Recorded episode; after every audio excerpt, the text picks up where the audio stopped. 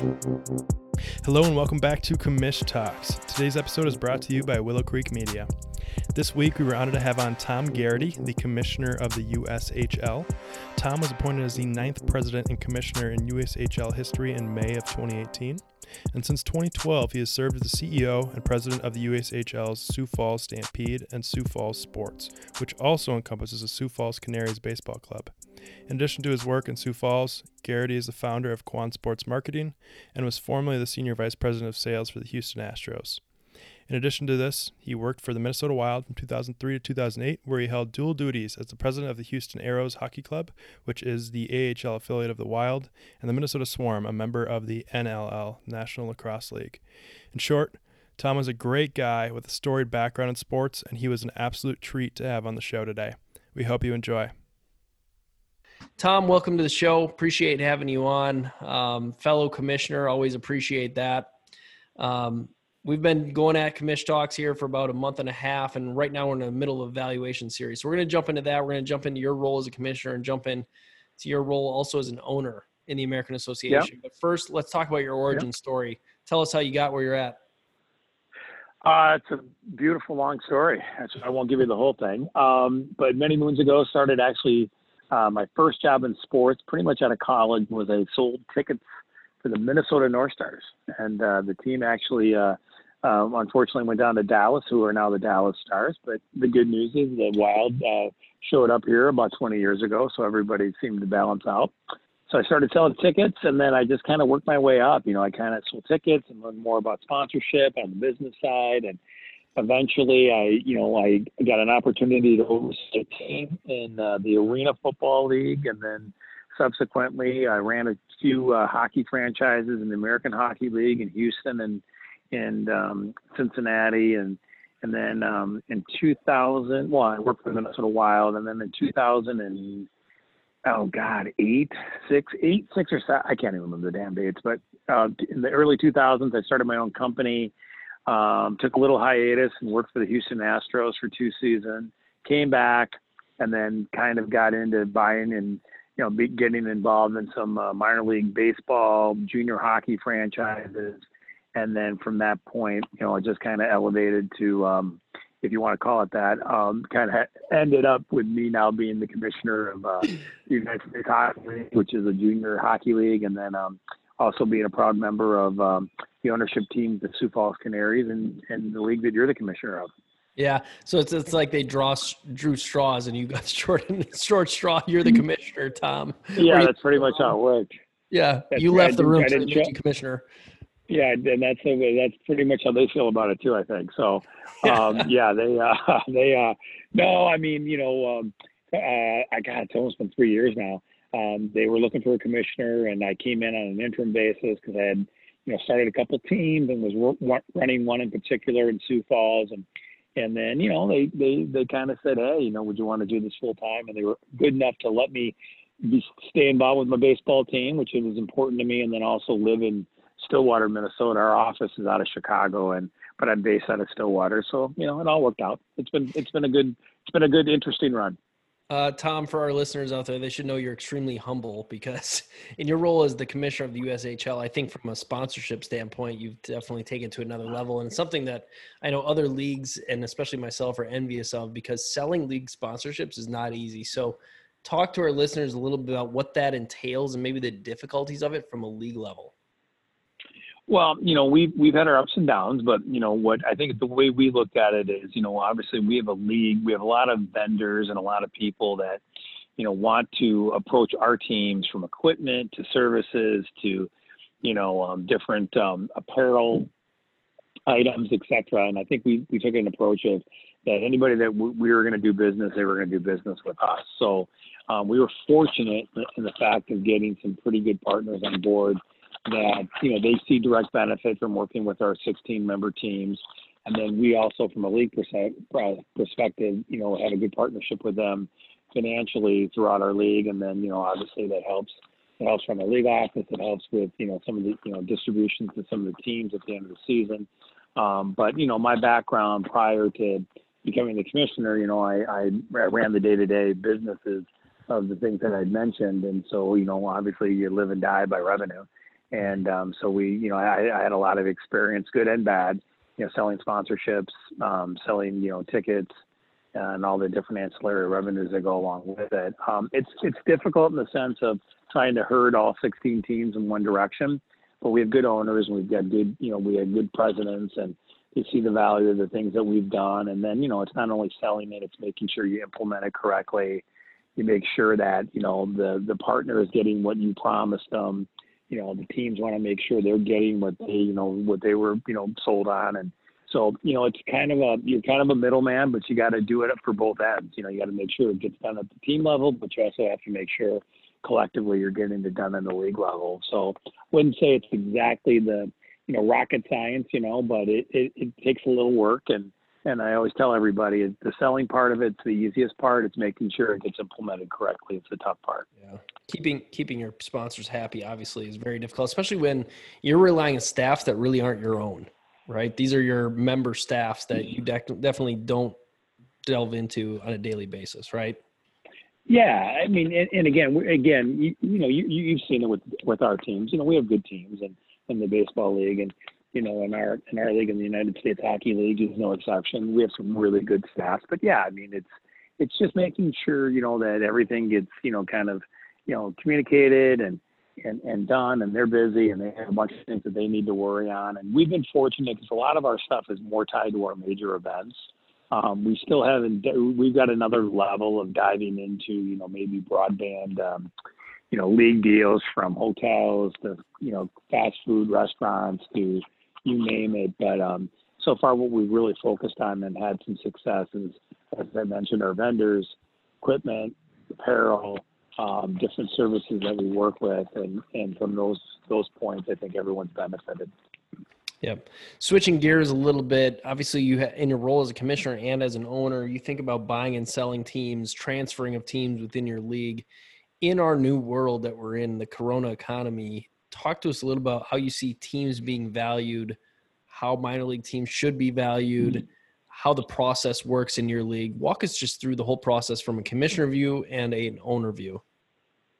Yeah, I mean, again, I think um, it's going to change. Um, I think just because of the situation, um, everything's changing.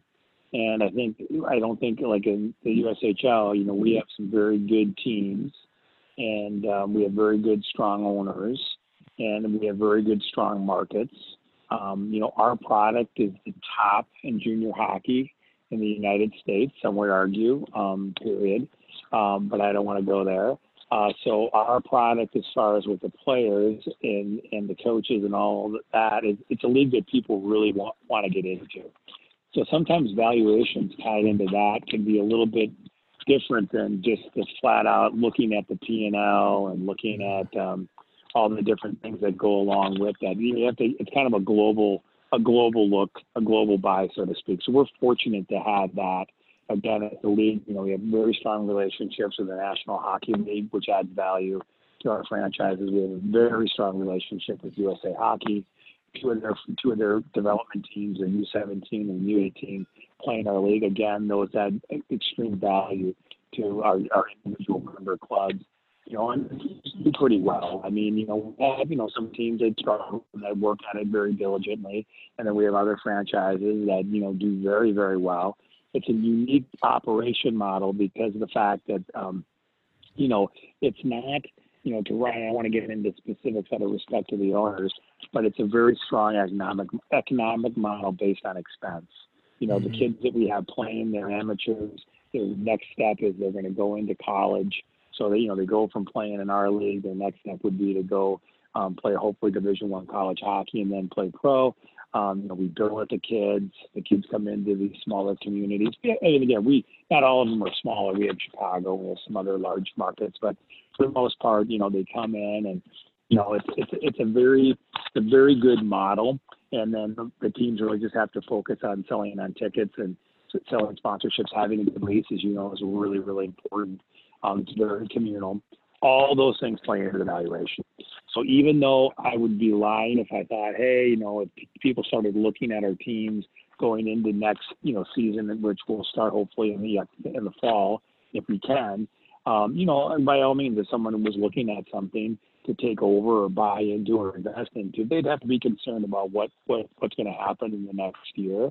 But I do think, and I've got to be careful, knock on wood, I do think we're a product that that will be able to get through this tougher time and then hopefully come out on the end even better.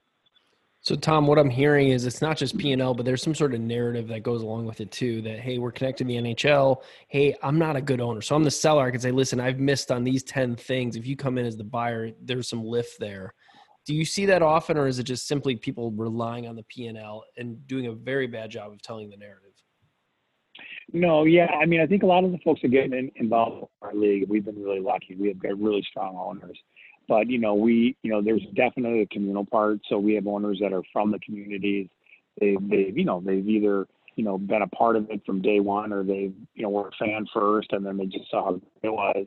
And then um, I think again, um, it's more yeah, it's you know um, you know it's it's more about um, the, the, the different moving pieces.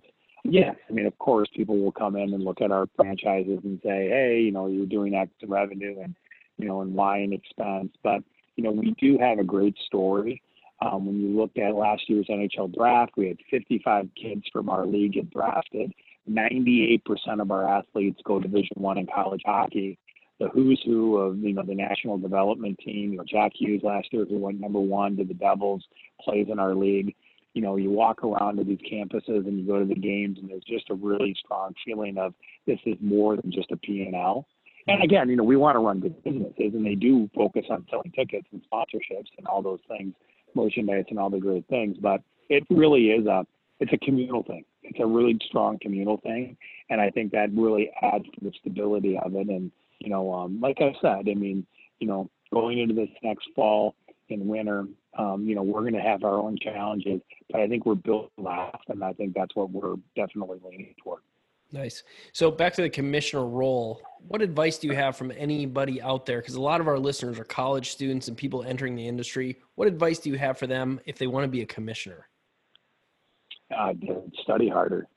Um, you know, I mean, go go go focus on math and science. You know, I mean, you'd be crazy to want to be commissioner. Sorry, that was a joke. Maybe no, no. I was waiting for the yeah. joke on that one. Yeah, yeah. I'm like, I'm like, yeah. Why would you want to be a commissioner in any league? I don't understand that at all. Yeah. If I was telling someone just from you know sincerity, um, it's a great job. I mean, again, it's a, it's it's a job that you know you're going to have to be able to multitask. You're going to have to be able to put out fires. You're going to be ha- having to, you know, to be able to be, you're going to have to be an arbitrator.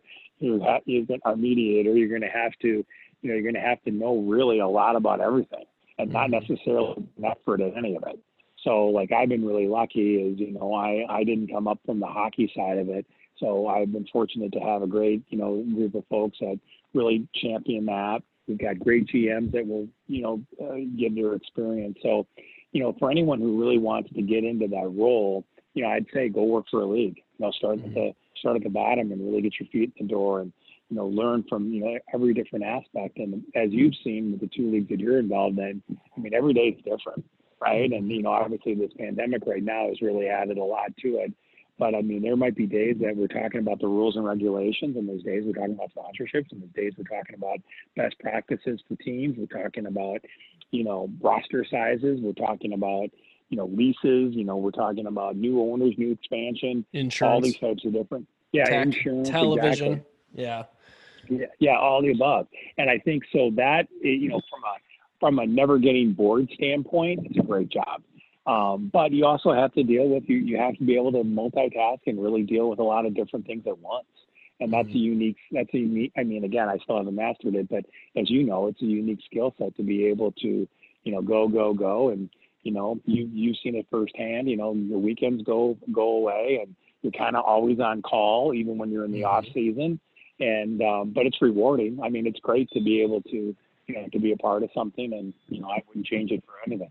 I always say like there's one moment as a commissioner that is like all elation, and that's handing the trophy at the end of the season. That's like one of the coolest yeah. feelings that you get on the microphone and announce the champion of your season, and then it all starts over again the day after, and you you know you start anew. So it is it is a cool job. It's it's got its difficulties, but yeah, I think having all the tools in your tool belt is required for this position, and you need to be a really consonant um, politician as well because this isn't about i think the people misconstrue that commissioners just lay down the law and tell the owners how it is. It's not that way. It's we guide the league but ultimately you have to build mm-hmm. consensus to move a league forward and that's really the difficult part and really the beauty and the art of being a good commissioner. Yeah i totally agree. I mean again, i'll let other people decide if i am one but yeah yeah yeah. Yeah totally. Uh, but i mean I, I like you said i'm i'm actually you know i'm actually um I work for the owners, and mm-hmm. so you know I'm there to provide resource recommendations, but ultimately it's their league, and you know we, you know we like you said we you know we're constantly, you know it is somewhat of a, I don't want to use the word political, but you are building consensus. You are trying to work with what you know that what you know you feel and your staff feels is perhaps the best direction in the league, and then be able to prove that to the to the owners and navigate them through a lot of difficult times you know, and and you know, and, and there's a lot of good, good, strong personalities that have opinions on stuff. But um, you know, you know, the thing that I always laugh about is, you know, there's two consistent. Everybody uh, usually gets upset about the schedule and officiating. Yep. So there's always two things, no matter what. Um, you know, during the off season, I'll hear about schedule and officiating, and and then from there, it's different different pockets of uh, concerns and different items. But yeah, I mean, it's that's one of the things I actually like about it. You know, I really enjoy uh, the different personalities, and I really enjoy, you know, kind of getting things done and and working with people to get things done. And and um, yeah, I mean, that's really one of the parts of the job I really like. No, I think that's a great explanation about schedule and officiating. That's for sure. Both leagues I commission, that's that is a constant in the biggest battles that we have. But it all you know, both of them are owners, I think, in each league, and I think you can say this too, they're passionate about the sport. And so they sometimes step away from the business side and stop worrying about how long the concessions lines are and worry more about what's happening on the field because that's originally probably why they got involved anyways. I don't think you look right. at a sports business model and go, oh, this is the business I want to invest in. This is a passion play for them first, but hoping sure. to make some money on this at the end of the day. So um, yeah, Yep. And we try to we that's the dead on. And again, what we really try to do too, and I, I I've been pleasantly surprised since I've become commissioner. Um, we do have a league that you know pretty much everybody is in it to to do well on the business side, um, but there is our core is about the player. We're a development league, mm-hmm. so we never lose sight of why we're there. And so I think that you know it's been a kind of a even though when we have discrepancies or arguments or debates you know, we always try to come back to, okay, what, what are we as a league? What are we really trying to get done here? And, you know, why are we doing this? And, and the good news is that's usually when everyone kind of goes, okay, I get it. Yep, I don't agree with you, but I get it. And, you know, and, and you move forward and you have decisions and there's no bad, bad feelings or um, bad blood. Yeah, that's awesome. Good advice. So I've been throwing this question out to guests on the show. If you could go buy a team in any league, and let's let's take our leagues that we're a part of off the table. So it has to be any other league. So mm-hmm. you're not biased. What league are you buying a team in right now? Mm, wow, that's a really good question. Um, wow, that's a really good question. Um, well, right now it'd be tough, right? well, yeah, but take that into, with, take with that into account. Yeah, yeah, um, um, yeah I, uh, you know, I, I got to tell you, I think. Um, oh God, that's a. I got to tell you, that's a really good question. I really am taking everything into account, and everyone has the same issues moving forward. Mm-hmm. I mean, mm-hmm. there's really nobody that's kind of uh, uh, insulated from anything like that. But you know, again, you know, I love hockey. Um, you know, I love the American Hockey League. If I had to lean toward not doing something in my league, because I would do something in my league if, if that was an option, um, just because of what I know. Um, I love the American Hockey League. You know, it's the okay. triple triple A of the NHL. I spent 10 years in two different franchises. I just think that they know exactly what they're about. You know, it's a great brand of hockey. You know, they're in some great markets. Um, you know, you see some unbelievable players. You know, the stories and the things that even the 10 years I was involved in are some of my favorite times in my life. You see the up and coming coaches, you see the up and coming players. Um, you know, it'd have to be the right the right market. But I, I'm a huge fan of the American Hockey League. Okay. We'll talk about markets. What makes a good market? Well, again, I, I, you know, it's funny. We always talk about, you know, when you look at our, you know, uh, you know, the market. I think again, um, in our league, and I even think in our baseball that we've done, I think it, it has to, you, you know, uh, what makes a good market is obviously a decent sized population, a good venue, right? A good lease, um, a, a good relationship with the city. I think that's important that they're vested in what you're doing and trying to do. I think there has to be a good, strong corporate base. Doesn't necessarily have to be the Googles of the world, but you got to have a good, strong corporate base. I think whatever sport you in, it would be, it's nice to know that there's a good, strong, um, you know, youth uh, kind of proponent to that. Obviously, baseball it's kind of everywhere, but in hockey, it's nice to see communities that have a good, strong youth hockey program, and you can tap into and kind of hit the ground running. Um, and then, you know, again, I just I think it's it's a it's a matter of um, you know where you line up logistically in, in, in your league. You know, we've you know we have some people where they've gotten in our league and then they realize, you know, right, wrong, or indifferent that hey, where they're located, it's tough on travel and it's tough on this and it's tough on that. So when you really look at markets, I think all those things I just mentioned are all things you have to really take a look at. But ultimately, I always say the same thing: you got to have a good lease. Because if you get into a market and you have a bad lease, you're already dead. You just can't. You're not going to. No matter what, you're already dead. So you know, all the teams that have I've had success with, all the teams that I've seen have success, they have a good, strong lease and they have a great relationship with the city. Hmm. Well said. Last question. This is um, Sure. sent sent in by a listener. Why are there no USHL teams in Minnesota, and what would it take to get a team in Minnesota? Great question. Um, um, um, I think Minnesota had a team, or they've had teams. I know Rochester; they had the Vulcans here for a long time. Um, you know, from an outsider looking in before I got in the USHL, I would you could argue that there's so much hockey here, Yeah. right? You've got a strong youth presence. You've got it's a different model related to different states. So Minnesota has a great model of you know youth hockey, squirts, you know you know peewees, bantams, high school, right? It's a ladder all the way up. Where other states have that, so you have more hockey, small things of that nature. So I think the youth hockey associations here play a little bit into and what I'm talking about is fan interest. I think I think a couple, you know, 10 years ago, I don't think there was that much interest in our league. But now, because of where our league's gone with the next elevation of player, I think a team in Minnesota would make a lot more sense. Hmm. And we have been approached about teams in different parts of the metro, in different parts of the state. Again, we have criteria, certain size of venue, and all these types of different things. But I would love to try to put a team in Minnesota. I think it would do better now. I still think it would be tough. I think you'd have to have the right lease. You'd have to have the right owner, you'd ownership group. You'd have to have the right, um, you know, uh, marathon view, and that's the thing. You know, you, you, I always tell owners, you have this is a marathon. It's not a sprint. Uh, Mhm. to your point earlier, if you're looking to make a bunch of money real quick, this isn't the business you want to be in. Um, but I think now because in the past, I, I would say it, it, it didn't do well because it was in a tough venue. Um, you know, there was the Wild, you had the University of Minnesota, you got great college hockey. Others, Duluth. You know, For that yeah, matter, you Mankato Yeah. State, St. Cloud State. You just got a lot of great college hockey. You got a lot of, like unbelievable high school hockey, right? Twenty thousand people to the state tournament, Mhm. and then you have youth hockey, and that pulls people away from going and, to a junior and then hockey you have game. the beauty league on top of all that. Exactly. The cherry on Yeah, the who wouldn't- cherry on top. who who wouldn't want to go to that every night? I tell you what, no, you got a you got a phenomenal job there.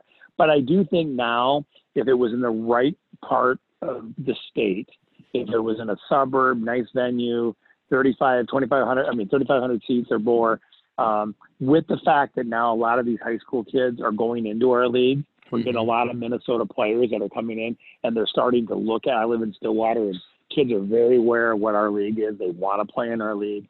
I definitely think that junior hockey at the USHL, I'd love to see it back in Minnesota. Got it. Great, great answer, Tom. We're going to wrap up with that and uh, appreciate the Yeah. time. Thank you very much. Thanks, brother. Good talking Good. to you. Thanks. And thank you for listening to today's episode of Commish Talks. If you enjoyed it, be sure to follow or favorite our podcast so you can get updates when we release new episodes. Take care and have a great week.